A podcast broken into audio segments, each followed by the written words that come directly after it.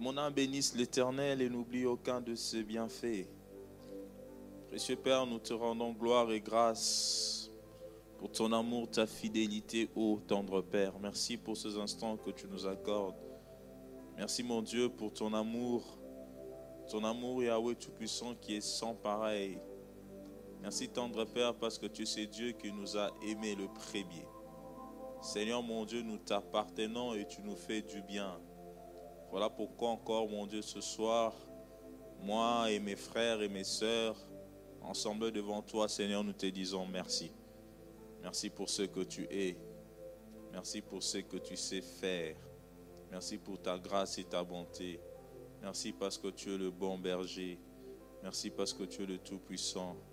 Merci parce que mon Dieu, en ton nom, Yahweh, nous avons la joie, la paix, l'assurance et la tranquillité. Et ensemble, nous disons Amen. Amen, Amen, Amen. Voilà, que Dieu soit béni pour euh, notre présence, pour la grâce qu'il nous accorde, que de nous retrouver ce soir en ces lieux.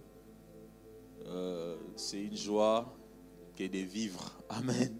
Vivre. C'est une joie et c'est une grâce. Alléluia. Voilà. J'aime bien les psalmistes, quand il dit qui louera, qui va adorer Dieu dans les séjours de mort. Personne. Mais nous, parce que nous vivons, nous pouvons louer et adorer Dieu. Amen, amen. Merci beaucoup. Alors, sans plus tarder, j'ai dit d'abord merci au pasteur et à maman Solange pour euh, ces choix sur notre petite personne. Voilà, nous allons essayer par la grâce de Dieu de partager la parole de Dieu. Amen. Et merci aussi à vous tous qui êtes là et qui êtes là ce soir. Que Dieu vous bénisse. Sans vous, on parlera des chaises. Alors, sans plus tarder, nous allons commencer notre étude biblique. Déjà, merci au pasteur pour la thématique, l'année de la conquête.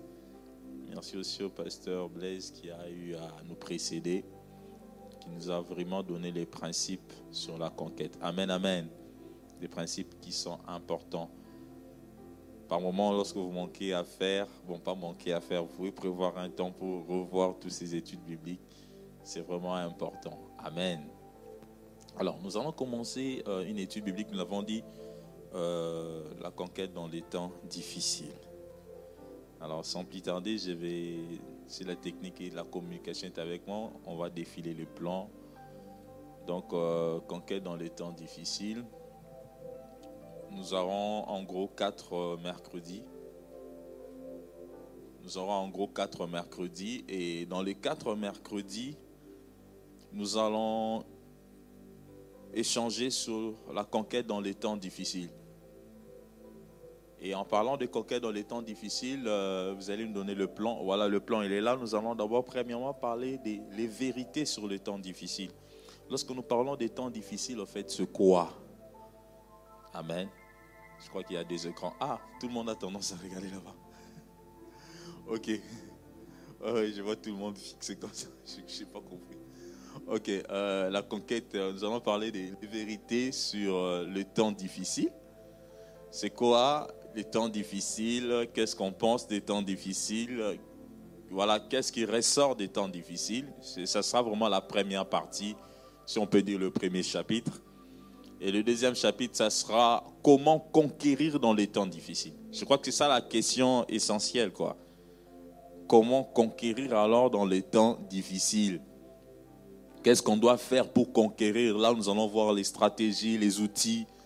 Nous allons vraiment essayer d'entrer en détail pour voir comment est-ce qu'on peut conquérir dans les temps difficiles. Quelle est l'approche qu'il faudrait mettre? Comment on peut s'adapter? Comment faire? Voilà. Donc vraiment, par la grâce de Dieu, je crois que cette partie peut nous prendre deux mercredis parce que nous allons vraiment aller dans les détails. Dans les détails, vraiment comment conquérir dans les temps difficiles. Et le, la, toute dernière partie, ça sera les patriarches qui ont conquis dans les temps difficiles. Là, nous allons un peu voir les, modèles, des exemples bibliques, des, personnes qui ont, qui ont conquis dans, dans, les temps difficiles. Donc vraiment, ça sera ça le plan. Donc, euh, par la grâce de Dieu, donc premier, les vérités sur le temps difficile. Deuxième, ça sera comment conquérir dans les temps difficiles. Le troisième, la troisième partie, ça sera les, patriarches qui ont conquis dans, les temps difficiles. Amen, amen. On est ensemble, hein? Ok, gloire à Dieu. Alors, sans plus tarder, avant d'aller plus loin, avant d'aller plus loin, donc euh, nous allons lire quelques passages, deux passages que je retenu. Nous allons lire Acte chapitre 4, les, 19e euh, versets au 21e verset. Et nous allons lire 2 euh, Timothée chapitre 3, le premier. Alors je vais d'abord lire Acte chapitre 4 pour ceux qui ont leur Bible.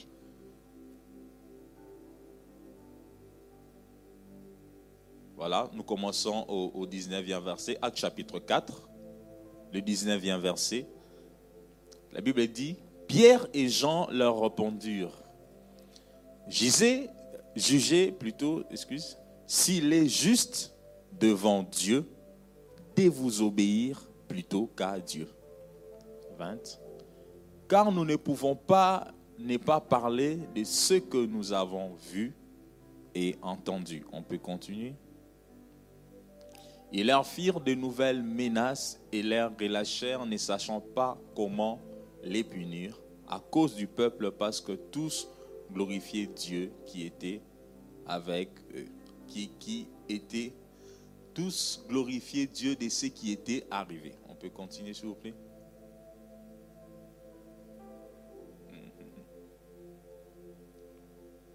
Voilà car l'homme qui avait été l'objet de cette guérison miraculeuse était âgé de plus de 40 ans. On peut encore continuer. Après avoir été relâchés, ils allèrent vers le leur et rencontrèrent tout ce que le principal sacrificateur et les anciens leur avaient dit. Là, nous voyons très bien qu'il s'agit des, disciples qui, au-devant d'un miracle qui venait d'accomplir, était en train de subir la foudre de principaux sacrificateurs. Mais face à tout ce qui était en train d'être dit contre eux, ces disciples n'ont pas désarmé en fait. Ils sont restés fixés sur Dieu, le consommateur de leur foi. Amen, amen. Là, nous allons prendre l'autre passage c'est euh, 2 Timothée 3, de premier au 12e verset.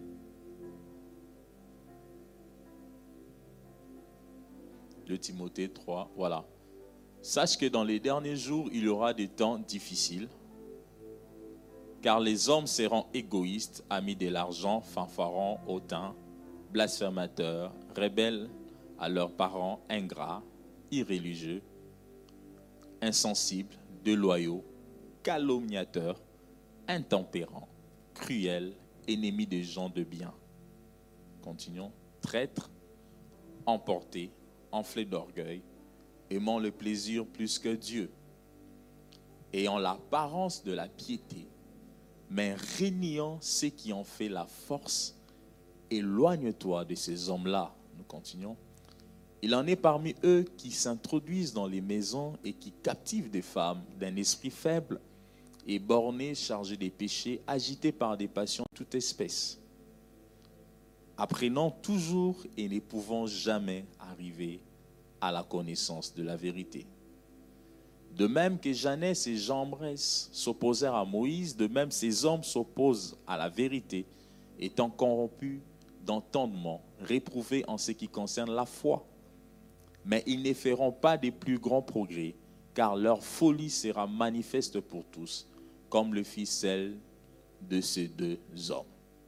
Pour toi, tu as suivi des près mon enseignement, ma conduite, mes résolutions, ma foi, ma douceur, ma charité, ma constance, mes persécutions, mes souffrances. À quelle souffrance n'ai-je pas été exposé à Antioche, à Icône, à Lystre? Quelle persécution n'ai-je pas supporté? Et le Seigneur m'a délivré de toutes. Amen, amen. Dieu est bon. Est-ce qu'on peut acclamer pour la parole de Dieu, s'il vous plaît? Alors, ces deux passages vont nous servir vraiment de, de, base pendant les cheminements de toutes ces études bibliques. Donc, nous allons passer de moments avec Actes. Nous reviendrons aussi euh, sur Timothée pour essayer de, voilà, de comprendre et d'en tirer les, les leçons et ce qu'il nous faudrait pour euh, conquérir dans des temps difficiles. Alors sans plus tarder, je vais vous proposer une carte. Voilà, j'ai beaucoup aimé lorsque le pasteur, l'homme de Dieu, parlait déjà de, de ces thèmes de conquête. Il a fixé la carte de la Belgique et il en a expliqué voilà ce que nous devons faire. Et même dans la parole de Dieu, nous voyons qu'il est parlé des territoires. Alors j'ai proposé une carte pour qu'on ait quand même une vision assez globale. Parce que lorsque nous parlons de la conquête, mais nous ne devons pas euh, nous estirper du monde dans lequel nous nous trouvons. Je ne sais pas si la communication est avec moi. Il y a une carte que nous avons proposée, donc nous allons essayer de voir cette carte. Alors sur cette carte, il y a, il y a beaucoup de choses qui sont vraiment particulières, que j'aimerais que, que nous regardons en tant que chrétiens, en tant qu'enfants de Dieu. Cette carte, en fait, c'est la carte du monde. Mais dans cette carte du monde, il est, il est mentionné plusieurs choses, plusieurs éléments. Et en tant que chrétiens, nous devons savoir nous sommes à quelle époque, nous sommes à quel moment, qu'est-ce qui se passe tout autour de nous. Alors cette carte nous met en évidence plusieurs euh, voilà, voilà, éléments en fonction de la religion. Nous devons savoir qu'est-ce qui se passe dans le monde dans lequel nous sommes au niveau spirituel, si je peux le dire ainsi, ou bien au niveau religieux si je peux utiliser ces termes, pour que nous ayons tous une tendance, savoir à reconnaître comment et qu'est-ce qu'il y a. Voilà. Et cette carte met en évidence pas seulement le continent d'Afrique, mais elle met aussi en évidence les continents, euh, voilà, l'Europe, l'Amérique, l'Océanie. Voilà, et nous allons ensemble le découvrir. Je ne sais pas si vous savez le voir là, vous êtes. Non, pas encore. Voilà, voilà. Pas encore, ok. Voilà. Donc nous allons vraiment voir ensemble au travers de cette carte ce qu'il y a. Mais d'emblée, en fait, cette carte met en évidence un peu les différentes religions que nous avons. J'avais vraiment voulu commencer par là, pour que lorsque nous allons nous mettre à cheminer dans, notre étude, dans, nos analyses, que nous, ne manquons pas à avoir un peu voilà, cette idée en nous. Mais en fait, il y a un fil conducteur que j'aimerais que nous gardions. Le fil conducteur, c'est simplement ceci.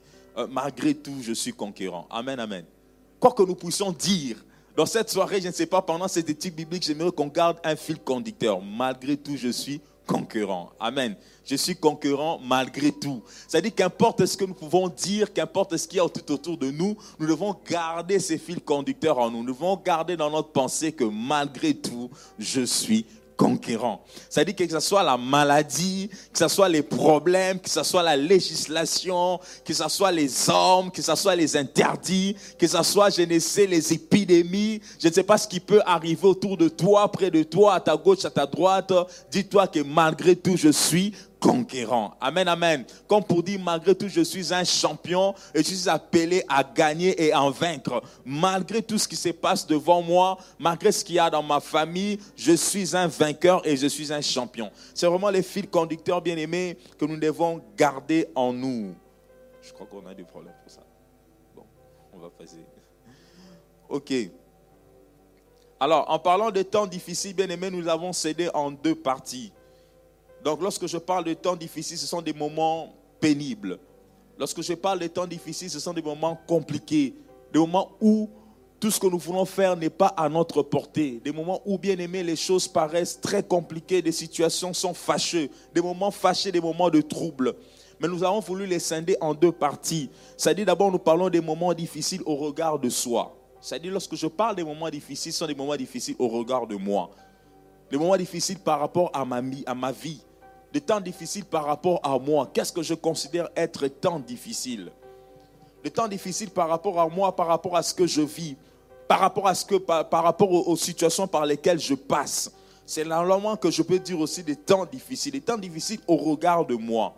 Alors lorsque je parle des temps difficiles au regard de moi, bien aimé, ce que nous devons reconnaître, c'est que lorsque nous disons de temps difficiles au regard de moi, frères et sœurs, ce sont des moments ou bien des situations ou bien des temps où, frères et sœurs, nous sentons une forme d'oppression dans notre vie.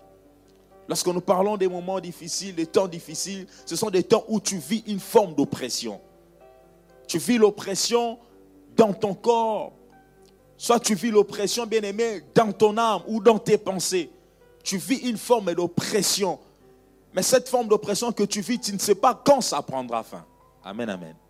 Lorsque je parle des temps difficiles, ce sont des moments où, bien aimé, tu passes par un temps d'oppression, où tu te sens être opprimé, où tu te sens être bien aimé coincé, où tu te sens bien aimé être flagellé, où tu ne sais pas ce que tu peux faire, mais tu le sens en toi. Bien des gens, nous avons vu, je parlais avec quelqu'un qui me dit, je sens une forme d'oppression en moi. Je me sens être oppressé. C'est comme si je n'ai pas la capacité de me libérer. C'est comme si je me sens être limité. Ça peut être aussi des temps difficiles. Être oppressé dans son corps, ça peut être une maladie. Le temps difficile peut être pour quelqu'un juste une maladie. Une maladie qui lui ronge pendant des années, pendant des années qui traînent, pour lesquelles il a cherché des solutions, mais il n'a point trouvé des solutions. Nous pouvons dire les temps difficiles comme exemple la femme à la perte des sang. Cette femme pendant 12 ans vivait une situation calamiteuse. Cette femme pendant 12 ans bien aimée était limitée. Cette femme pendant 12 ans bien aimée vivait les mêmes choses en fait. C'était comme un cycle dans sa vie. Elle pouvait se réveiller un matin, dormir le soir, c'était la même situation. Elle se sentait oppressée dans son corps. Nous pouvons encore le dire, même pour l'homme de Bethesda, pendant 38 ans, cet homme était paralysé. C'était pour lui des temps difficiles. Il les vivait dans son corps, il les vivait dans son être. Il ne les regardait pas chez l'autre, mais il était lui-même témoin de ces temps difficiles. Voilà pourquoi j'ai dit que les temps difficiles, frères et sœurs, ça peut être des moments d'oppression, d'oppression que nous avons dans notre corps. Les exemplaires sont les gens. Nous pouvons parler du général Naman. C'était un général d'armée, mais il était lépreux. Qu'importe sa situation, qu'importe sa position, il était certes élevé, mais il avait un problème avec lui. Les temps difficiles, comme je l'ai dit, sont des moments d'oppression qu'on peut vivre dans notre corps, qu'on peut ressentir dans notre âme. Nous pouvons parler des Anne, bien-aimée. Elle manquait d'enfants. Et à chaque instant, quand elle pensait à elle, quand elle réfléchissait dans son corps, dans son cœur, bien-aimé, elle avait cette oppression, je suis limité. J'ai une situation qui me tracasse. J'ai une situation qui me fait pleurer. Oui, frères et sœurs, ça peut être des temps difficiles. Je ne sais pas qui ce soir connaît une telle situation. Je ne sais pas qui en nous écoutant connaît une situation où dans son corps il se sent être malmené, il se sent être mortifié dans son corps au regard d'une pathologie, au regard d'une maladie, au regard d'un problème qui traîne. Ça peut être ça le temps difficile pour toi ou je ne sais pour qui. Mais dans ces moments difficiles, sache que Dieu au contrôle de tout. Amen, amen. Oui, sache que Dieu contrôle tout dans ces moments difficiles. Sache que le Seigneur a un plan pour te faire sortir de cette situation. Parce qu'en fait, Dieu t'aime. Les moments difficiles, bien aimé, ça peut être aussi pour quelqu'un un moment où tu as les atouts pour réussir, mais tu n'as pas d'opportunité. Alléluia. Tu as les atouts pour réussir, tu dis que j'ai les atouts pour réussir. Je sens que j'ai la capacité, mais tu ne trouves pas d'opportunité. Ça peut être un temps difficile pour toi. Tu sais que tu as les atouts comme quelqu'un qui pouvait dire, écoute, j'ai fait ce qu'il fallait faire, mais je ne trouve pas de portes et de sorties. Écoute, on m'a demandé d'étudier, j'ai étudié. Mais ce que je vais réellement faire, je n'arrive pas à le faire. Écoute, on m'a demandé d'être en relation avec telle personne, je suis en relation avec cette personne. Mais depuis que je suis aussi en relation avec cette personne, je n'ai pas pu avoir ce que je désire avoir. Le temps difficile peut être ça. Tu regardes en toi, tu te dis, j'ai les atouts pour, pour avoir, j'ai les atouts nécessaires, mais je n'ai pas d'opportunité, je ne trouve pas d'occasion. Ça peut être aussi les temps difficiles. Un moment où, bien aimé, on est en quête d'une résolution. Un moment où on attend que quelque chose arrive un moment où on s'est dit que non, maintenant ça peut changer, mais on a l'impression que ça ne change pas. Ça peut être pour toi des temps difficiles aussi. Des moments difficiles, bien aimé, ça peut être aussi des moments où, bien aimé, tu te retrouves en train de perdre tout ce qui comptait pour toi. Tu te trouves en train d'être, de, perdre, bien aimé, tout ce qui était essentiel pour toi. Nous pouvons même prendre le cas de Job. Il avait tout au devant de lui, il avait toute une famille au devant de lui. Mais à un moment donné, bien aimé, il se réveille un bon jour, un bon matin. Du matin au soir, il se retrouve ayant tout perdu. Alléluia. Ayant tout perdu. Lui qui avait femme et enfants, lui qui avait des richesses, lui qui avait des brebis, lui qui avait des ouvriers. C'est comme si on pouvait dire hier, il dormait riche. Mais les jours qui suivaient, il dormait pauvre. pauvre. Alléluia. Il a tout perdu un moment difficile dans sa vie. Je ne sais par quelle situation tu passes. Regarde-toi, je ne sais, les personnes qui t'entourent passent par quel moment, par quel temps, par quelle situation. Mais les temps difficiles peuvent être aussi, comme je te l'ai dit, le moment où tu te retrouves à avoir tout perdu. C'est comme quelqu'un qui, avec tout ce que nous avons comme catastrophe naturelle, qui dort dans sa maison, il avait les diplômes, il avait tous les biens possibles.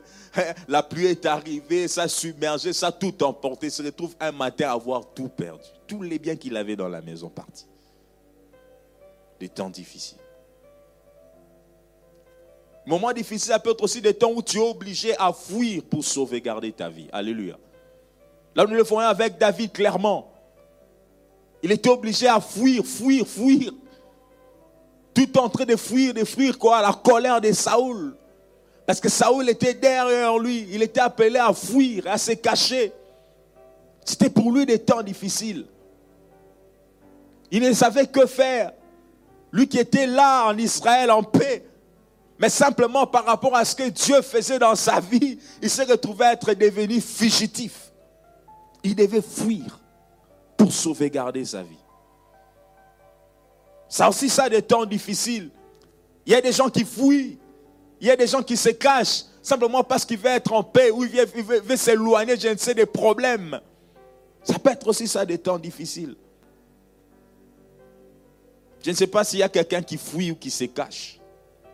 Mais il y a peut-être quelqu'un comme ça qui passe par de telles situations. Des moments où il est obligé de se cacher, de fuir. Les temps difficiles, bien aimés, ça peut être aussi des moments où on est injustement accusé ou condamné. Alléluia. On n'a rien fait, mais on se retrouve être injustement condamné. Condamné. Peut-être à cause d'un bienfait, peut-être à cause d'une situation. On ne connaît ni comment ça a commencé. On ne connaît ni d'où ça vient mais on se retrouve être injustement condamné ou accusé. Ça peut être aussi des temps difficiles. Les exemples sont légion. Mais nous pouvons continuer. Le temps difficile, ça peut être aussi des moments où, bien aimé, tu te retrouves retombé dans un péché que tu as abandonné il y a longtemps. Alléluia. Quelqu'un qui a abandonné un péché il y a longtemps, qui s'est dit, je me suis séparé de ce péché mais se retrouve après quelques années, chemin faisant, tomber dans ses péchés. C'est aussi des moments difficiles. Il s'est dit, mais Seigneur, j'étais fort hier. Mais qu'est-ce qui m'arrive encore aujourd'hui? Je me retrouve dans ce que j'avais rejeté, dans ce que j'avais abandonné. Des moments difficiles. Et la Bible nous démontre, bien aimé, que parmi les héros, parmi les, personnes que nous voyons dans la parole de Dieu, beaucoup sont aussi passés par des moments difficiles. Amen, amen. Nous ne manquons pas de citer Abraham, nous ne manquons pas de citer Jacob. Nous ne manquons pas de citer, bien aimé, Gédéon, nous ne manquons pas de citer Paul. Nous ne manquons pas de citer Pierre. Les temps difficiles. Les temps difficiles, bien aimé, c'est aussi des moments où tu attends la promesse mais tu as l'impression que cette promesse, plus que tu l'attends, bien aimé, elle est loin de toi. Elle ne s'accomplit pas. Ça peut être aussi pour toi des temps difficiles. Quel est le moment par lequel tu passes? Mais lorsqu'on regarde sa vie, on peut toujours avoir à l'esprit qu'il y a eu un moment où nous sommes passés par des périodes qui étaient compliquées. Amen, amen. Tu t'attends à un mariage, mais ces mariages, bien aimé, tu as l'impression que au fur et à mesure que les jours s'avancent, que ce mariage est loin de toi, des temps difficiles. Tu t'attends à avoir un enfant, mais tu as l'impression que cet enfant, depuis que je commençais jusque-là, je ne vois rien. Des temps difficiles. Tu t'attends à voir quelque chose se produire dans la vie de tes enfants, mais depuis que tu as commencé à attendre cette chose arriver dans la vie de tes enfants, tu as l'impression que cela n'arrive pas. Des temps difficiles. Le temps difficile, ça peut être un moment béni ou dans, un, dans, un, dans, dans, dans une situation bien aimée. Il y a des choses qui avancent et tu regardes à côté, rien n'avance. Voilà, voilà la carte en question. La carte est revenue. Bon, j'ai deux cartes. Après ceci, il y a une autre. ok. En fait, j'ai beaucoup aimé cette carte parce que cette carte nous donne la vision globale du monde. Amen, amen. On devait vraiment commencer par là. Bon, Et dans cette carte, il y a plusieurs couleurs. Je sais que de l'homme, vous n'allez pas voir, mais je vais vous aider. Il y a la couleur verte que vous voyez, il y a la couleur jaune, il y a la couleur orange et la couleur blanche. Et quelque part, il y a la, la couleur violet.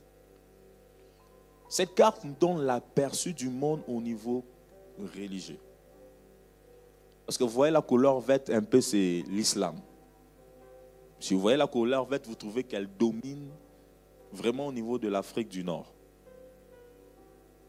Vraiment, elle domine au niveau de l'Afrique du Nord, parce que nous sommes en temps de la conquête. Elle domine vraiment au niveau de l'Afrique du Nord. Donc déjà, même spirituellement parlant, lorsque vous mettez à prier, vous savez où vous pouvez prier et pourquoi vous pouvez prier et pour qui vous pouvez prier. Amen, amen. Là, nous savons même pour qui nous devons prier. Par moment, en fait, quand on est dans la période de la conquête, il faut avoir l'esprit de la conquête. Quand on dit l'esprit de la conquête, ce n'est pas nécessairement se déplacer et aller là où il y a le problème. Amen. Parce que déjà, nous sommes d'abord des enfants de Dieu et notre Dieu est un Père. Amen. Nous sommes d'abord spirituels. C'est-à-dire, nous n'avons pas nécessairement besoin d'y aller, mais nous pouvons prier pour que les choses changent à un endroit donné. Alors, lorsque vous regardez déjà cette carte, vous sentez réellement que l'Afrique du Nord, elle est dominée. Et au-delà de l'Afrique du Nord, lorsque vous regardez encore cette carte, vous allez vous rendre compte d'une chose. Que ce n'est pas seulement l'Afrique du Nord, mais même l'Europe. Le Moyen-Orient, vous le voyez clairement là, la couleur verte domine. Et si nous continuons avec cette carte, lorsque nous venons en Europe, où nous sommes, vous allez voir que c'est la couleur jaune. Et en parlant de la couleur jaune, on voit simplement euh, tout ce qui a trait à, voilà, à l'église catholique. Mais il y a aussi une couleur bien aimée qui est là, bien qu'on ne le voit pas, c'est la couleur noire. On parle des irréligieux. C'est-à-dire des personnes qui ne croient pas en Dieu. Amen, amen. Elle est aussi là, bien que la, carte est un peu assez lointaine. Et lorsque nous continuons, bien aimé, nous allons voir qu'il n'y a pas que cela. Il y a encore d'autres religions, le bouddhisme et consorts. Il y a la partie des orthodoxes, il y a le judaïsme, il y a beaucoup de croyances chinoises. Et lorsque vous regardez en Asie, vous allez voir combien la croyance chinoise est grande. Là, vous avez tout ce qui a trait au Bouddha, au cynisme et tout ce que vous voulez. En d'autres termes, lorsque vous avez cet aperçu du monde, vous vous rendez compte que, frères et sœurs, nous avons des sujets pour lesquels nous devons prier. Des fois, nous avons l'impression, c'est comme si les chrétiens, nous étions plus nombreux sur la terre. Mais il y a des différences des choses. Il faut savoir entre les chrétiens pratiquants et les chrétiens des noms. Alléluia. Des fois, nous nous faisons appeler chrétiens.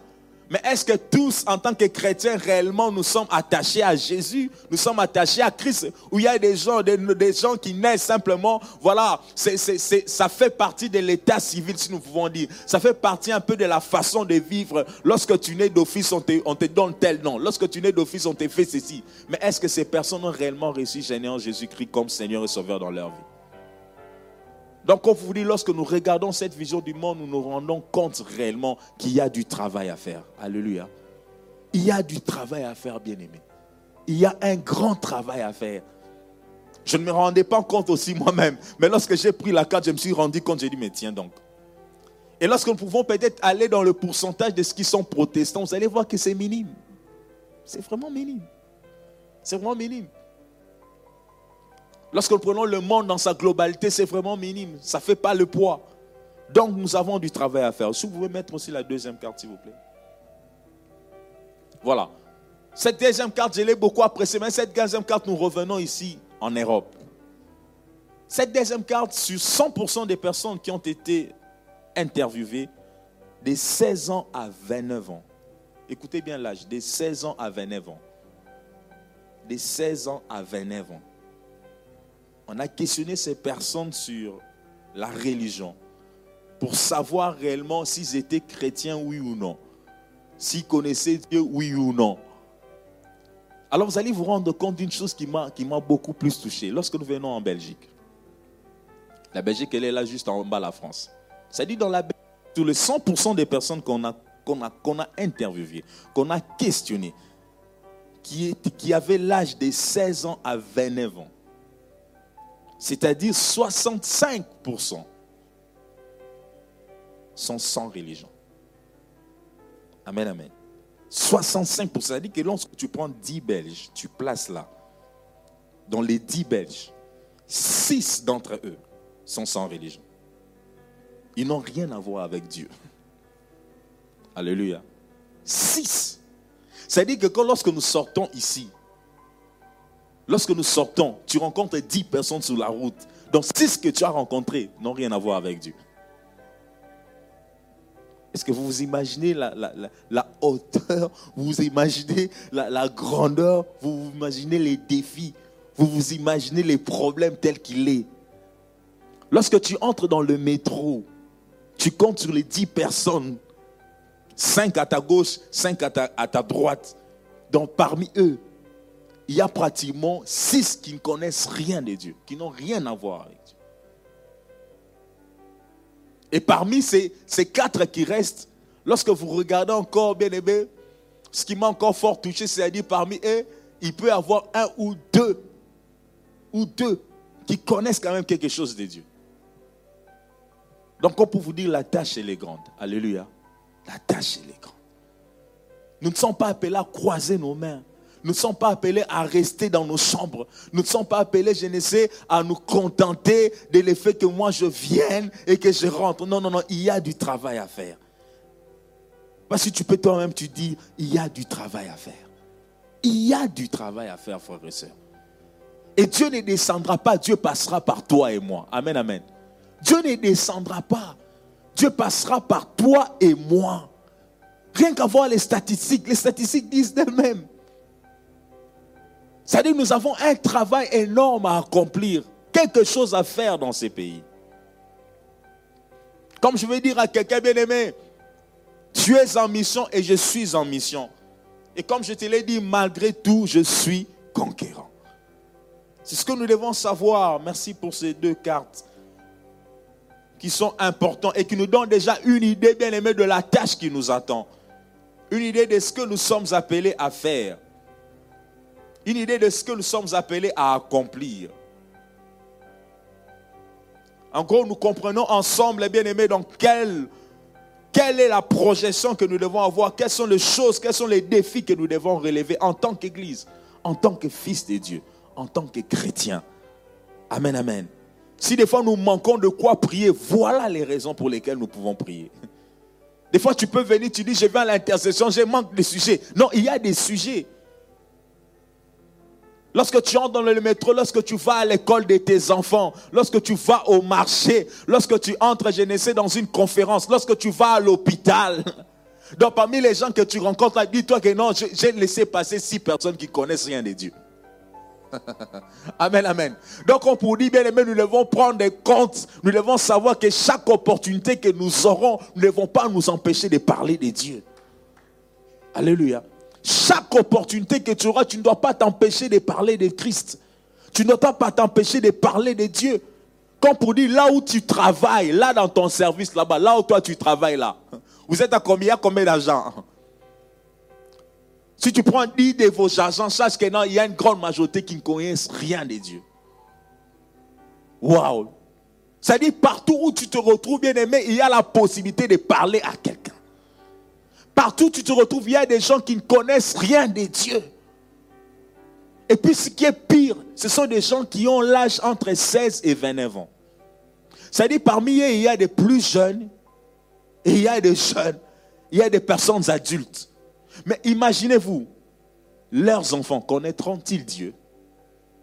Alléluia. Posons-nous la question. Si ces personnes âgées de 16 à 29 ans n'ont rien à voir avec Dieu, est-ce que leurs enfants Auront-ils la possibilité dans leur maison de connaître Dieu? Ils ne vont rien connaître de Dieu.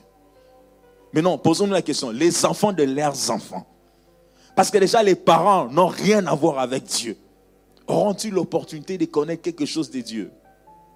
Humainement parlant, nous dirons non. Parce que les parents sont censés influencer leurs enfants. Donc pour vous dire, bien aimé, en cette introduction, c'était juste pour vous démontrer la tâche que nous avons à accomplir. C'est pour vous démontrer, bien aimé, le travail que nous devons accomplir. C'est pour vous démontrer, bien aimé, les défis qui y au devant de nous en tant qu'Église.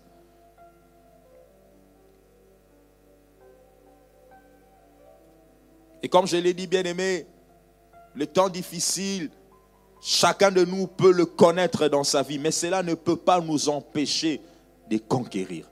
Cela ne peut pas nous empêcher de parler de la part de Dieu. Cela ne peut pas nous empêcher, bien aimé, de proclamer la grandeur de Dieu. Et dans le deuxième passage que nous avons lu des deux Timothée, la Bible est, clé, est très claire de ce qui va se passer dans les temps difficiles.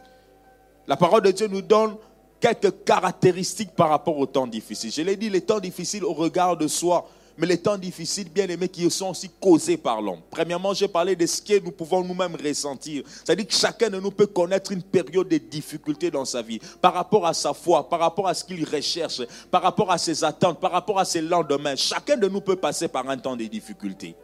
Mais dans tous ces temps de difficulté, nous devons savoir que Dieu est au contrôle. Nous devons savoir que nous ne sommes pas seuls. Nous devons savoir que Dieu est avec nous. Amen, amen quelles que soient les preuves par lesquelles nous devons passer, nous devons savoir que Dieu est avec nous et que les preuves que nous, par lesquelles nous passons est passager. Ta vie ne va pas rester dans cette difficulté-là. Tu ne vas pas demeurer et, et vivre et t'enraciner et mourir dans cette difficulté-là. Non, nous avons au ciel un Dieu qui sait apporter la solution. Nous avons au ciel un Dieu qui sait, qui sait apporter la résolution qu'il nous faudrait avoir. Nous avons dans les cieux un Dieu qui sait entendre et réagir à toute forme de prière. Même Israël, son peuple, a connu une période de difficulté. Là, en Égypte, bien aimé, ils ont été maltraités par Pharaon poussés au bout par Pharaon, réduits à l'esclavage par, Pharaon. Mais un jour, Dieu dans les cieux s'est souvenu de son peuple. Nous avons un Dieu de souvenirs. Au regard de tous ceux par lesquels nous pouvons passer, sache que tu as un Dieu qui écoute et qui te connaît et qui t'aime. Il fera tout ce qui est en son pouvoir à cause de son amour pour toi. Dieu ne te laissera pas là dans cette situation de difficulté, au fait. Dieu ne te laissera pas là, bien aimé, trimer et pleurer matin, midi, soir. Non, il ne te laissera pas. Il s'est souvenu d'Israël et s'était décidé d'agir il a agi avec toute puissance. Alors laisse-moi encore te confirmer ce soir que par rapport à cette situation par laquelle tu passes, Dieu va agir dans toute sa puissance. Amen, amen. Alors, deuxième partie des difficultés, je parle des difficultés causées par l'homme. Là, nous le voyons dans l'épître que nous avons lu. De Timothée. La Bible dit dans les derniers jours, bien aimé, ça sera des temps difficiles. Vous pouvez me remettre le passage, s'il vous plaît, de Timothée 3. Nous passerons par des temps difficiles dans les derniers jours. Et le premier élément que la Bible est stupide ou que la Bible est non, ça dit que les hommes seront égoïstes. Waouh. Là, nous voyons la caractéristique ou bien les différentes caractéristiques de ces temps difficiles. La Bible dit c'est quoi? Les hommes seront égoïstes. Alléluia. C'est quoi les temps difficiles? La Bible nous les démontre. Les hommes seront égoïstes. Lorsque nous regardons tout autour de nous, ne remarquons-nous pas que les hommes sont égoïstes? Les gens voudront garder tout pour eux. Il y a même des ceux qui en ont tellement beaucoup, mais ils ne partagent pas.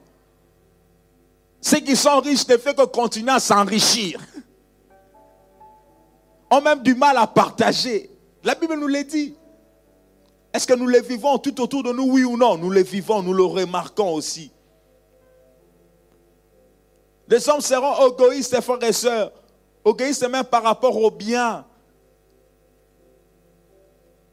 Le refus de partager, mais pas seulement de partager les biens matériels, pas seulement de partager ce qu'ils ont. Mais les hommes aussi seront égoïstes par rapport à la parole de Dieu. Ce que nous remarquons, beaucoup sont chrétiens, je suis chrétien, ah, je suis sauvé, pour moi c'est fini. Mais ils oublient que je suis sauvé pour sauver les autres. Alléluia. Je suis sauvé pour servir les autres. Mais que ne remarquons-nous pas les hommes Ouais, moi je connais Dieu. Mais tu as devant de toi des gens qui meurent matin, midi, soir, des gens qui, vivent dans, dans une vie de péché, mais jamais tu n'ouvres la bouche pour parler. Nous sommes aussi devenus égoïstes. Parce que nous ne partageons pas la parole de Dieu. Pendant que nous remarquons tout autour de nous des gens s'enfoncer ah, faut pas aller là-bas, ça sont des païens. Ah, ah, ah, faut même pas les regarder. Mais ces gens ont besoin de connaître la vérité. Ces gens ont besoin de connaître le salut. Ils ne peuvent avoir droit au salut ni à connaître la vérité qu'en passant par toi. Mais nous sommes devenus égoïstes. Égoïstes pour partager la vérité. Mais nous sommes là pour juger et critiquer. Nous sommes là pour indexer. Mais nous ne sommes pas là pour nous approcher et dire à quelqu'un, Jésus peut changer ta vie. Nous sommes là pour indexer, nous sommes là pour critiquer. Nous sommes là pour nous cacher. Nous nous interdisons des fréquentations. Nous nous interdisons d'aller vers eux. C'est ce que nous faisons. Nous sommes devenus égoïstes. Mais si nous avons un jour eu droit au salut, c'est parce que quelqu'un nous a parlé. Alléluia. Si un jour nous avons eu la possibilité de savoir que Christ peut sauver, Christ peut changer de vie, c'est parce que quelqu'un nous a parlé. Amen, amen. Oui, si on l'a fait pour nous, et pourquoi nous ne voulons pas le faire pour les autres? Cette année, malgré tout, je suis conquérant. Amen, amen. Malgré tout. Il y a des gens qui ont les pieds en direction de l'enfer, mais nous ne faisons rien. Et nous regardons comment leur vie est en train de se détruire, de s'auto-détruire. Pas seulement au niveau peut-être financier, mais au niveau de l'âme, de l'être intérieur. Tu vois combien quelqu'un souffre. Tu te rends bien compte, tout le temps cette personne fait des dépressions, tout le temps il fait des dépressions. Il t'en a même parlé, mais jamais tu as eu l'opportunité de le partager, ce qui t'est fait, ce qui t'accorde la paix intérieure. Tu es conscient que la paix que tu as, c'est grâce à Jésus. Mais parle-en. Amen, amen. Parle-en. Nous sommes devenus égoïstes, frères et sœurs. Nous devons faire un effort, bien aimé, de nous ouvrir et de parler aux autres de ce que Jésus a fait dans nos vies. Alléluia. Nous devons avoir la possibilité de dire de ce que Christ a fait dans nos vies. De cette repos, de cette force que nous avons intérieurement qui vient de Jésus-Christ. Jésus-Christ, au-delà, bien aimé, de partager, mais Dieu nous exhorte aussi à la générosité. Proverbe 11, 25 dit, l'âme généreuse sera comblée, celui qui arrose sera lui-même arrosé. Dieu nous appelle à la générosité. Voilà pourquoi on devrait avoir plus de facilité à partager. Deuxième élément, caractéristique du temps, bien aimé, difficile, c'est ami de l'argent. Les hommes seront amis, amis de l'argent.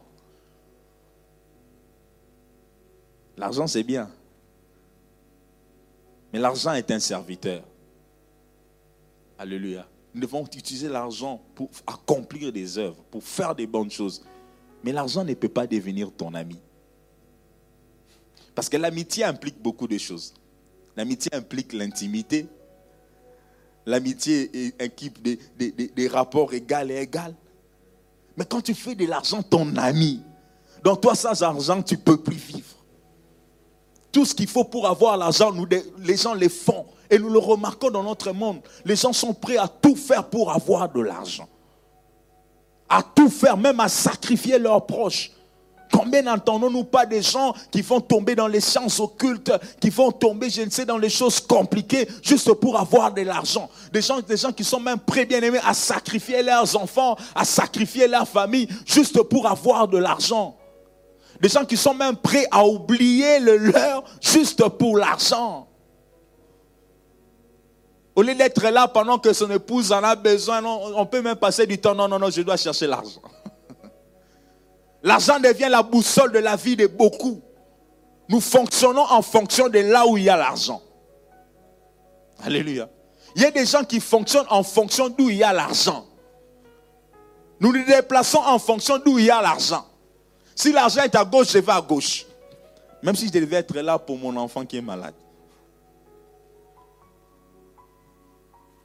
Et des fois, nous oublions même les églises, nous oublions les cultes, parce qu'en fait, il y a l'argent qu'il faut trouver. Mais je vais dire à quelqu'un, l'or et l'argent appartiennent à Dieu. Amen, amen. L'or et l'argent appartiennent à, à Dieu. Cela ne nous traduit pas que nous devons être paresseux, nous devons travailler, certes, mais nous devons être équilibrés. Alléluia. Nous devons être équilibrés. Oui, nous devons chercher l'argent, mais nous devons être équilibrés. Le monde est tellement capitaliste que nous tous nous sommes devenus capitalistes. Pourquoi? Parce que le monde nous influence à vivre ainsi. Amis de l'argent. C'est ce qui caractérise notre monde. Combien de gens ne sacrifient-ils pas les uns les autres? Combien ne sont-ils pas prêts à tuer? Combien ne sont-ils pas prêts à marcher sur je ne sais quoi à cause de l'argent? On ne peut servir des maîtres. Alléluia. Tu ne peux pas servir l'argent, tu te dis servir autre, servir Dieu. Non, tu ne peux pas le faire. Nous avons un seul maître à servir et un seul doit être notre ami, c'est Jésus-Christ. Il nous appelle ses amis. Amen, amen. Jésus-Christ nous appelle amis. Et c'est avec lui, bien aimé, que nous devons marcher tout le jour de notre vie. Et il est en mesure de nous bénir, qu'importe le temps. Il est en mesure de nous accorder ce qui nous manque à autant favorable. Parce qu'il en a les moyens et la possibilité. Amen, amen. Voilà les temps difficiles. Les temps difficiles, bien aimé, la Bible dit troisièmement, troisième caractéristique, les hommes seront fafarons, hautains. Nous sommes dans un monde où beaucoup sont des hautains, des fanfarons. Des gens qui ont des regards bien aimés hautains, qui regardent les gens à partir du haut. Ils se sentent plus importants. C'est ce qui se passe dans notre monde aujourd'hui. Les gens regardent les autres avec dédain. Parce qu'il n'est pas bien habillé. Parce qu'il n'a pas, je ne sais, une maison. Parce qu'il n'a pas, je ne sais, une voiture. Oh, il n'est pas de mon niveau. Mais toi, tu as quel niveau?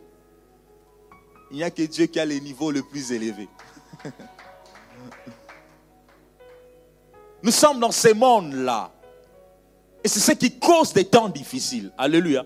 Parce que les gens courent derrière l'argent. Parce que les gens sont égoïstes. Ça donne des moments difficiles. Pendant qu'ils pouvaient partager, ils refusent de partager. Ça rend les choses difficiles. Alléluia. Parce qu'ils courent derrière l'argent, il veut que tout le monde court derrière l'argent. Et parce qu'il court derrière l'argent, il veut faire le maximum de profit tout en piétinant les autres. Ça crée des moments difficiles. Tout ça, c'est causé par l'homme. C'est l'homme lui-même qui cause ces choses. Un papa qui veut tellement avoir l'argent, on lui dit, écoute, tu viendras pour avoir l'argent, ce qu'il faut faire, il faut juste que tu donnes ta fille là, ouais, il faut juste le sacrifier, tu fais comme ceci. Que... Et la fille se retrouve dans une situation compliquée. Tout ce qu'il fait ne marche pas. Mais qui l'a mis dans cette situation de difficulté? C'est son père. Pourquoi? Parce qu'il veut l'argent. Voilà pourquoi j'ai dit les temps difficiles causés par l'homme. La Bible dit ceci dans le psaume 101, le verset 5. Celui qui a un regard hautain et un cœur enfleux, Dieu ne le supporte pas. Amen, amen. Dieu ne supporte pas ceux qui ont des cœurs, et un regard hautain. Dieu ne les supporte pas. Vous savez, la Bible dit Dieu ne le supporte pas. Oh, oh, oh. C'était fort quand j'ai dit cette passage. J'ai dit Dieu ne les supporte pas. Hein, ça dit, que, que Dieu est là, il est là. Dieu, Dieu n'arrive pas. Non, j'arrive pas. Je dois partir. Oh, est-ce qu'on s'imagine, est-ce un peu cette scène-là? En fait, Dieu ne les supporte pas. C'est-à-dire, Dieu est là, la personne, quand il arrive, ah, Dieu ne supporte pas. Ah, ah, je ne les supporte pas. Juste à cause d'avoir un regard hautain. Que Dieu nous apprenne à regarder nos amis, nos frères et sœurs avec modestie. Amen. Avec respect. Qu'importe ce qu'il a, qu'importe ce qu'il est, mais regarde-le avec dignité. Alléluia. Qu'importe son niveau d'études, qu'importe d'où il vient. Par moments, je vois cette, scène-là lorsque nous des personnes schizophrènes, un peu de fous. Hein. Vous regardez un fou venir là. que Dieu nous aide. Vous savez, quand je pense, quand j'ai préparé ça, je me suis souvenu, j'ai dit, mais combien est-ce que nous regardons les fous dans les, dans les rues? Vous savez, les gens qui font la manche, quand ils viennent, Comment est-ce qu'on leur regarde? Des fois, c'est avec beaucoup de dédain. Ah, mais c'est un homme comme moi. Alléluia. Comment nous regardons ces gens qui nous font la manche? Comment nous regardons ces gens que nous trouvons schizophrènes et malades mentales? Maintenant, ce n'est pas sa faute. Il a une maladie. Mais comment est-ce qu'on leur regarde? C'est avec beaucoup de dédain, sans qu'on s'en rende compte. Il passe là, hé, l'enfant, tu dis déjà ton enfant là, hé, que Dieu nous aide. Amen. C'est peut-être une maladie. C'est peut-être les circonstances de la vie qui l'a amené à être ce qu'il est. Nous devons regarder ces personnes avec beaucoup de dignité. Alléluia. Ce sont des êtres humains. Ce sont des êtres humains. Par moment, nous ne sommes pas conscients de cela. Voilà les signes du temps, des temps difficiles. Nous continuons la série, nous allons aller plus vite. Et la Bible rajoute des blasphémateurs. Il y aura des gens bien aimés qui vont blasphémer, qui ne vont pas croire même à l'existence de Dieu. Tu le parles de Dieu, il dit Dieu existe, il dit mais c'est quoi? Nous sommes dans ce monde où il y a beaucoup de personnes bien aimées qui sont athées, qui ne croient à rien de cela. Nous sommes dans un monde encore, la Bible rajoute insensible. Les gens sont insensibles. Les caractéristiques bien aimées du temps difficile, les hommes deviennent insensibles. Insensibles. Un cœur de pierre. Un cœur qui est sensible à rien. Tu peux beau lui expliquer les choses, il est là, il te regarde là. C'est comme si c'est un mur. On peut beau lui expliquer les choses de Dieu, mais il te regarde là, c'est comme si ça entrait, ça passait. Tu te poses la question, c'est moi qui ai un problème ou c'est lui qui a un problème? Parce qu'il est tellement insensible, insensible au conseil. On peut beau lui conseiller, écoute, fais ceci, ça sera bien pour ta vie. Écoute, si tu essaies d'arranger comme ça, ça sera bien, mais insensible. On commence à se poser la question, mais cette personne, qu'est-ce qu'il a? Les gens seront insensibles, voire même insensibles à la voix de Dieu, voire même insensibles au conseil, voire même insensibles bien bien aux remarques. Alléluia. Insensibles. Et tout ça, ça fait partie des temps difficiles. Mais parce qu'ils sont insensibles, ils vont causer du tort à d'autres personnes qui sont innocents. Alléluia. Et ça va engendrer des problèmes pour cela. Insensibles. Combien avons-nous vu des dirigeants dictateurs qui font mal et on leur dit tu fais mal, mais ils sont insensibles. Ils ne veulent pas changer. Moi, quand je dis oui, c'est oui. Je ne recule jamais. Insensible. Et nous sommes dans ces temps-là, bien-aimés. Les gens seront déloyaux. Manque de loyauté. Alléluia. Manque de loyauté. Ne respectant pas leur, parole. Non, on va faire ceci, on va faire ceci. Mais après, ils changent. Ne sommes-nous pas dans ce monde-là? Ne vivons-nous pas ces choses tout autour de nous, à notre gauche, à notre droite? Nous vivons ces choses, alléluia. Nous vivons ces choses bien-aimées. Ce sont des temps difficiles. Les gens seront calomniateurs, bien-aimés, intempérants, cruels. Cruels. C'est ce que nous vivons, bien-aimés, des temps de cruauté. À gauche comme à droite, dans les entreprises, dans les familles, les gens sont cruels, bien-aimés. Point n'est besoin de donner des exemples. J'ai sauté quelque part, les hommes seront irréligieux. Même en regardant la cartographie que nous avons émise, vous avez vous-même vu les statistiques les statistiques ne font que rencontrer ce que la Bible a déjà dit. Alléluia. Il n'y a rien de nouveau. La Bible a déjà dit, mais les statistiques sont simplement venues rencontrer ce que nous avons lu dans la Bible. Les hommes seront irréligieux, n'ayant aucun sens du sacré. C'est ce que nous avons vu. Et tout ça caractérise les temps difficiles. Mais dans ces temps difficiles, moi et toi, nous devons conquérir. Amen, amen quels que soient les décors que je plante là, c'est pour juste vous faire comprendre la portée de la mission que nous avons. C'est pour juste nous ramener à considérer que tout au-dessus de nous, il y a des problèmes. Et la solution passera par nous. Parce que nous sommes les instruments de la main de Dieu. Alléluia. Moi, je crois à ces choses. Là où Dieu t'a placé, c'est parce que tu es un flambeau qui doit apporter la lumière. Là où Dieu t'a placé, bien-aimé, tu es le sel qui doit ramener la saveur. Là où Dieu t'a placé, bien-aimé, tu es cette lumière qui doit faire quitter les gens de l'obscurité vers la voie du Seigneur. Malgré ce qu'il y a tout autour de nous, nous sommes la solution parce que nous sommes les flèches que Jésus lui-même lance. Alléluia. Nous devons avoir cela en nous.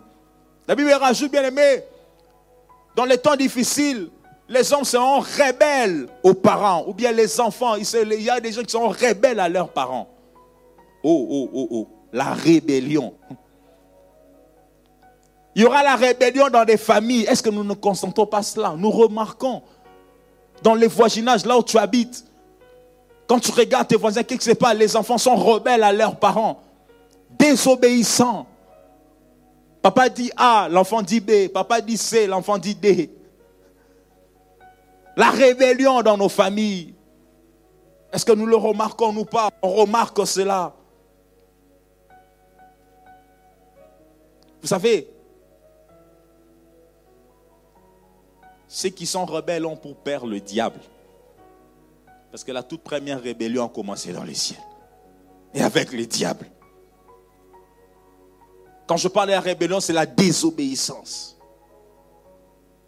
Oui, nous devons considérer ces choses. Nous le remarquons dans notre monde, là où nous sommes, à ce temps présent. Tu peux lever tes yeux, tu vas constater que oui, il y a des hommes et des femmes rebelles. Il y a des enfants rebelles, il y a des jeunes rebelles. Et lorsque nous venons dans l'église, nous remarquons encore des rebelles. Alléluia. Que Dieu nous aide. Amen, amen. La Bible dit dans Nombre 14, 9, 10 Seulement ne soyez point rebelles contre l'Éternel. Et ne craignez point les gens de ces pays, car ils nous serviront de pâture. Mais la Bible rajoute en précisant seulement ne soyez point rebelles contre l'Éternel. Nous ne devons pas nous rebeller au devant de notre Dieu. Nous devons plutôt obéir. Nous devons être loyaux à notre Dieu. Et Dieu se cherche des types de conquérants qui ne seront pas rebelles. Amen. Dieu se cherche des conquérants qui ne seront pas rebelles. Nous en parlerons lorsque nous parlerons du caractère du conquérant. Alléluia. Nous en parlerons. La Bible dit, bien aimé, que pas seulement il s'agit de la rébellion, mais la Bible rajoute encore, bien aimé, que les hommes seront ennemis des gens de bien. Ah, quelqu'un qui fait du bien, voilà pourquoi il y a certaines personnes qui sont combattues pour rien. C'est un homme qui fait du bien. La personne qui fait du bien, on commence à les combattre. Mais qu'est-ce qui se passe? Cette personne fait du bien. Qu'est-ce qui vous a fait? Les gens les combattent seulement comme ça. Non, bien aimé, ça fait partie du signe des temps difficiles. Ennemi des gens de bien, quelqu'un qui fait du bien aux autres.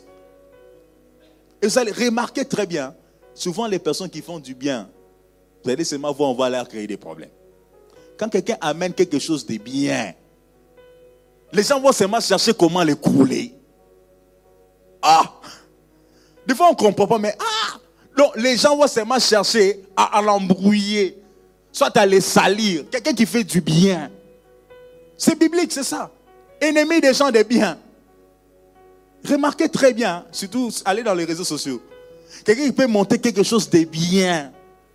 Nous tous, on va dire, ah, c'est bien, oh, donnez seulement un mois, deux mois, vous allez voir. Il y aura des gens là, seulement des petits démons qui vont venir pour détruire ce qu'il a fait. Pendant que les pauvres s'est investi, parce qu'il s'est dit, non, je vais faire ceci pour aider soit les orphelins. Je vais faire ceci soit pour aider les femmes. Je vais faire ceci soit pour apporter quelque chose de bien. Mais, bien aimé, attendez quelques temps aux réseaux sociaux là-bas. Même dans la vie pratique, il y aura toujours des gens qui viendront pour mettre des bâtons dans les roues. On va commencer à créer des choses. Oh non, on dit d'abord, lui là, il était comme ceci. Lui là, il a fait ceci. Mais qu'est-ce qu'on a à voir avec ce qu'il était, ce qu'il a fait? Nous, on constate les bienfaits. Les hommes sont ennemis des gens des biens. Et tout ça, bien aimé, ça fait partie des temps difficiles. Mais dans ces temps difficiles, nous avons besoin d'une race des élus. Une nation sainte. Un peuple mis à part. Conquérir. Qui ait des ennemis, des gens de bien ou pas de bien, moi je vais faire le bien. Parce que je suis appelé à briller, à impacter et à influencer.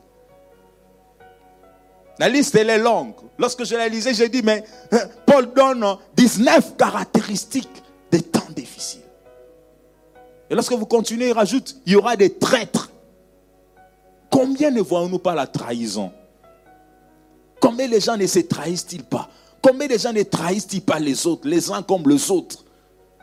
Des traîtres à gauche comme à droite. Nous voyons cela. Il rajoute, aimant les plaisirs plus que Dieu. Oh, oh, oh, oh, oh, oh. Des hommes qui aiment le plaisir plus que Dieu. C'est-à-dire, on n'aime pas Dieu, mais on aime le plaisir. Voilà tout ce qui peut aller dans le sens d'un plaisir charnel, du plaisir mondain, nous sommes là. Mais tout ce qui est de Dieu, on regarde à gauche. Nous sommes dans ce monde.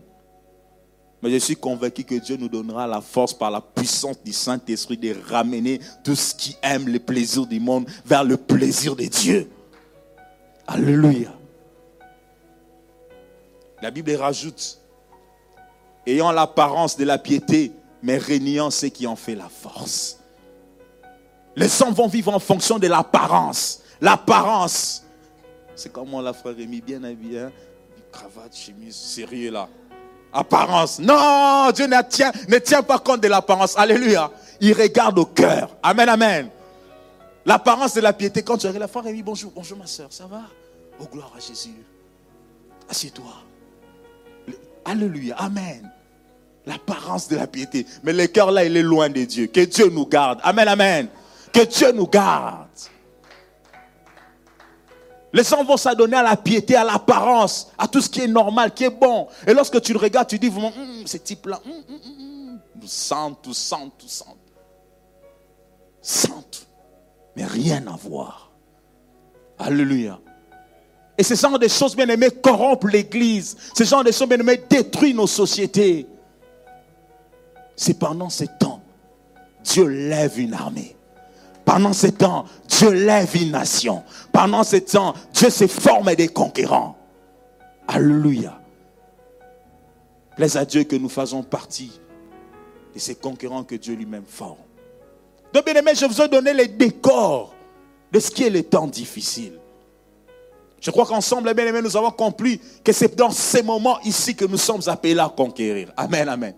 C'est dans ces temps ici, face aux fanfarons, face aux, personnes égoïstes, face à ceux qui aiment le plaisir de ce monde, face à tout ce qu'il y a comme décor dans notre société. Il s'agit de notre temps. Et c'est maintenant que nous, en tant qu'enfants de Dieu, nous devons nous lever pour conquérir. Parce que nous sommes des instruments de Dieu. Tu es un instrument de Dieu.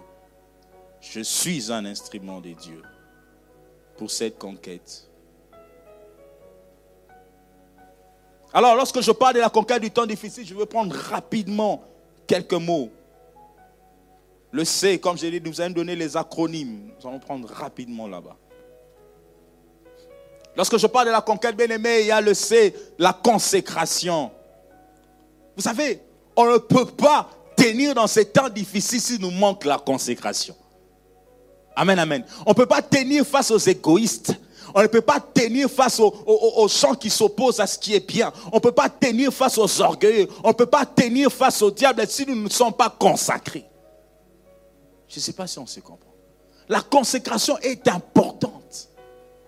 Comment tenir dans ces temps difficiles où tout le monde court pour chercher l'argent? Comment tenir dans ces temps difficiles où bien tout le monde est dans la corruption? Comment tenir dans ces temps difficiles où tout le monde, la grande majorité ne connaissent pas Dieu? Comment tenir dans ces temps difficiles où tu es dans une entreprise où la grande majorité, frères et sœurs, ne connaissent pas Dieu? Tu te retrouves seul, aimant Dieu, face à une majorité qui ne connaît rien de Dieu. Comment tenir? Quand tu viendras, toi, tu vas dire, je dois prier, les gens vont te trouver un peu insensé. Tu veux faire quoi? Quand tu viendras, toi, dire, non, il faut faire comme ça correctement, les gens vont te dire, ah, ça, ça vient d'où? Il te faut être consacré à Dieu. Lorsque tu parles de la consécration, c'est-à-dire il y a trois choses qui vont. Premièrement, la communion avec Dieu. La consécration sous-entend la communion avec Dieu. Premier élément, la communion avec Dieu. C'est-à-dire partager, lorsqu'on parle de communion, c'est-à-dire partager, bien aimé, la même pensée. Ça, j'ai beaucoup aimé. Je dis, Seigneur, ah, avoir la, même façon de voir les choses. Tel que Dieu voit. Ce que Dieu appelle pur, tu l'appelles pur. Amen. Ce que Dieu appelle impur, tu l'appelles impur. Ce que pour Dieu est péché, pour toi aussi est péché. Tu ne vis pas dans la compromission. Amen, amen. Tu ne fais pas des accords, tu ne cherches pas l'équilibre à ton niveau. Tu commences à équilibrer les péchés. Dis, on n'équilibre pas les péchés. Ce qui est péché est péché. Tu ne dois pas atténuer la dose du péché. Est-ce qu'il me comprend? N'atténue pas la dose du péché, c'est péché, c'est péché. Dans la consécration, il n'y a que comme cela, bien aimé, que nous pouvons tenir dans les temps difficiles. Par la consécration, je vois un, la communion. Deux, je vois l'amour. L'amour. Tu ne peux pas t'attacher à Dieu si tu ne l'aimes pas. C'est parce que tu l'aimes que tu vas te consacrer. Amen, amen. On peut pas parler de la consécration, mais il faut la communion, l'attachement, mais il faut l'amour. Je dois l'aimer. Je dois aimer Dieu. Je dois aimer les choses de Dieu. Amen, amen. Il doit avoir l'amour dans mon cœur pour Dieu, pour ce qu'il fait, pour ce qu'il accomplit. Troisième chose qui est attachée à la consécration, frère c'est le sacrifice. Alléluia. Le sens du sacrifice. Voilà pourquoi, pour retomber sur l'amour, Christ pose à Pierre question, Pierre, m'aimes-tu Pierre, Pierre, m'aimes-tu Il n'y a que l'amour. Si réellement tu m'aimes, Pierre, tu vas t'attacher à moi. Si réellement tu m'aimes, Pierre, tu vas rester à mes pieds. Si réellement tu m'aimes, Pierre, tu vas me suivre partout où j'irai. L'amour. La conséquence, il a dit trois choses, la communion, l'amour et les sacrifices. Si tu es prêt à te sacrifier pour Dieu, alors tu vas expérimenter la consécration. Parce que la consécration implique bien aimer les sacrifices.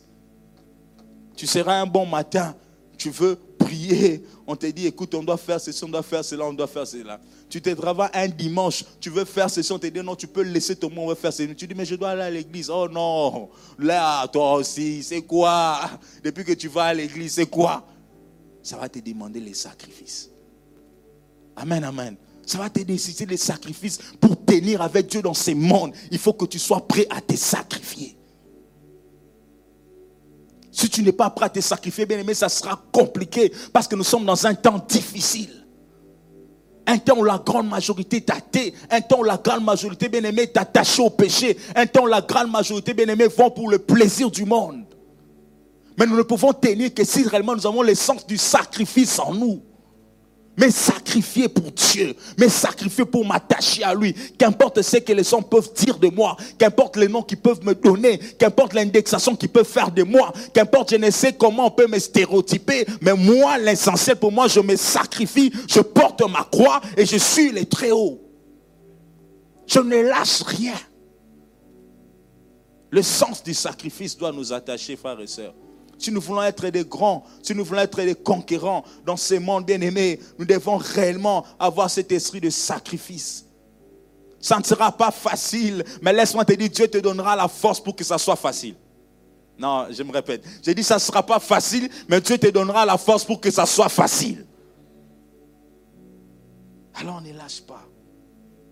Qu'importe ce que le monde peut nous exiger, qu'importe ce que le monde peut nous présenter. Quatrième chose attachée à la contre-sacation, c'est la dépendance.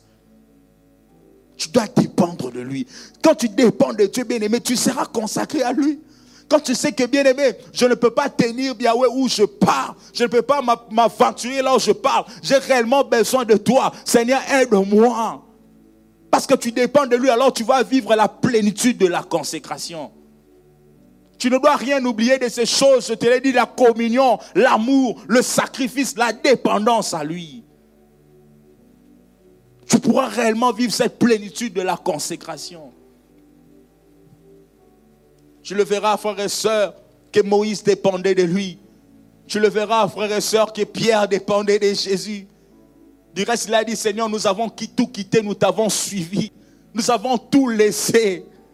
Le sacrifice Oh Père, nous avons tout laissé. Le sacrifice. Pierre le rappelle à Jésus, nous avons tout laissé. Le sacrifice. Bien-aimé, ça, cela est important. Le sacrifice, vous pouvez lire ça dans Matthieu 19, 27. La dépendance, dépendance à Dieu, parce qu'il est le seul qui peut nous aider à tenir, à être ce qu'il nous faut. C'est important, frère et soeur, la consécration. La conquête dans les temps difficiles nous exige d'être consacrés. Je t'ai donné la communion, les sacrifices, l'amour, la dépendance. Mais on demande aussi d'être organisé. Je vais finir là. Nous devons être organisés dans ce monde bien-aimé où il y a d'impies, dans ce monde où il y a des gens avares, dans ce monde où il y a des orgueilleux, dans ce monde où il y a des traquenards, dans ce monde où il y a des pièges, dans ce monde où on vous attend à la faute. On a dit qu'il y a des gens bien-aimés qui sont quoi? Qui sont ennemis des gens des biens. Ils savent que l'évangile que tu vas apporter va faire du bien à quelqu'un. Est-ce qu'on se comprend? Ils savent très bien que si tu ouvres la bouche, Dieu va parler au travers de toi. Les diables le savent. Et qu'est-ce qu'il va faire? Il voudra mettre des traquenards. Mais tu dois t'organiser. Amen, amen. Tu dois être organisé. Quand je dis être organisé, ça veut dire quoi? Être objectif. Je vais dans cette maison là-bas, je vais pour prier. Est-ce que je vais pour manger? Est-ce que je vais pour visiter les chambres? Est-ce que je vais pour rester au salon regarder la télé? Mais je vais pour prier. Amen. Mais toi qui étais allé pour prier, tu te retrouves dans la chambre. Tu es arrivé faire quoi dans la chambre, papa? Oh, je n'ai pas compris. Non, je suis allé pour prier. Objectif. Je donne un exemple banal comme ça, parce que nous avons eu beaucoup d'histoires. Mais tu es l'objectif, je dois aller pour prier. Mais tu vas seul comment? En plus, c'est une sœur qui ne connaît pas encore même Dieu. Non, je vais aller évangéliser. Toi, un homme, tu vas aller évangéliser pour chez une sœur. Bon, d'accord. Ce n'est pas encore une sœur, c'est encore une païenne. Mais la moindre des choses, fais-toi accompagner d'une sœur. Sois objectif. Alléluia. Mais oui, on va aller là-bas, on se retrouve dans autre chose. Mais simplement parce qu'on a manqué d'objectivité. Dieu avait un objectif, c'était de se créer un peuple. Dans son organisation, il a d'abord lui-même mis l'objectif, je vais me créer une nation.